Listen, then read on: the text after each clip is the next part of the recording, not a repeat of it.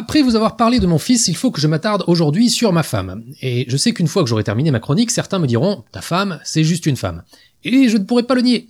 Mais j'irai quand même déposer un cierge pour tous les mecs qui ont donc également affaire à ma femme. Bref, je commence par le basique, ma femme est une maniaque de ménage. Jusqu'ici, tout va bien. Mais un truc en particulier, c'est qu'elle fait le ménage avant qu'on quitte l'appartement. Par exemple, pour se rendre en week-end ou en vacances. Et bien évidemment, elle fait aussi le ménage en revenant. De manière à ce que l'appartement soit impeccable pendant que nous ne sommes pas dans l'appartement. Je ne sais pas, elle doit penser que si des cambrioleurs débarquent, ils pourraient remettre en question la propreté des lieux, hein, mettre une mauvaise note sur Truand Advisor, peut-être. Bon, le téléviseur et l'ordi étaient de bonne qualité, par contre, il y avait des moutons derrière le lave-vaisselle, je recommande pas, deux étoiles. Et quand elle fait le ménage, elle entre dans une hyperactivité totale où elle se met à commenter absolument tout ce qu'elle fait en temps réel, chose d'autant plus pratique parce que je travaille à la maison. Euh, bon alors, ranger les affaires dans la chambre, c'est fait maintenant. Où est-ce que j'ai mis mon balai? Ah, voilà. Bon, je le prends dans la main, je le passe sur les marches, voilà, une marche, deux marches. J'ai l'impression de regarder un téléfilm en audio description. Je peux vous dire que j'avance pas super vite dans mon boulot. Et ne croyez pas que je n'ai pas de conversation avec ma femme, hein. mais un truc un peu complexe, c'est que lorsque je lui raconte quelque chose, elle veut systématiquement connaître le contexte de l'anecdote, et si possible au milieu de la phrase. Hein. J'arrive et je dis, je suis allé chez le boulanger, il n'a pas voulu prendre mon billet de... Pourquoi t'es allé chez le boulanger? Bah pour prendre des baguettes. Et donc je lui tends mon billet, mais il y avait déjà des baguettes à la maison. Oui, mais pour des pains au chocolat aussi. Et donc, c'était chez quel boulanger? Celui du haut du village. Mais pourquoi t'es pas allé vers l'autre? Je vous jure, c'est épuisant.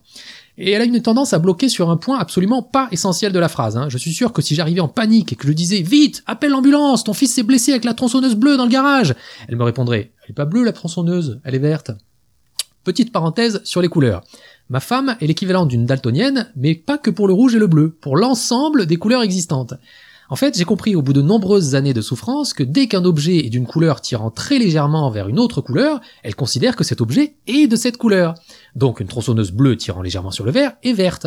Le blanc n'existe pas. Ce sera du gris clair, du beige, du vieux rose, mais jamais du blanc.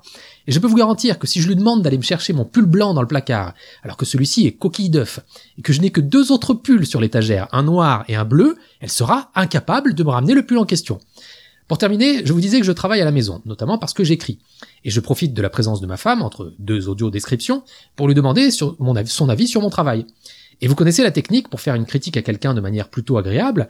On dit qu'il faut d'abord dire un truc positif, puis on place la critique, puis on dit un deuxième truc positif. Et ma femme, elle applique cette technique parfaitement, sauf qu'elle oublie le début et la fin.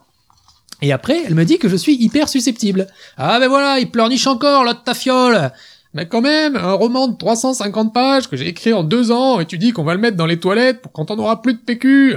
Ah là là, la petite nature. Bon, j'ai quand même dit que j'aimais bien la police d'écriture, non? Ça te suffit pas, mais le melon du mec. Excuse-moi, Victor Hugo, hein, la prochaine fois, je viens avec ma tenue de pom-pom girl et je scande ton prénom. Donnez-moi un B, donnez-moi un R, donnez-moi un U. Ah ben voilà qui se remet à chialer. Oh mais quelle gonzesse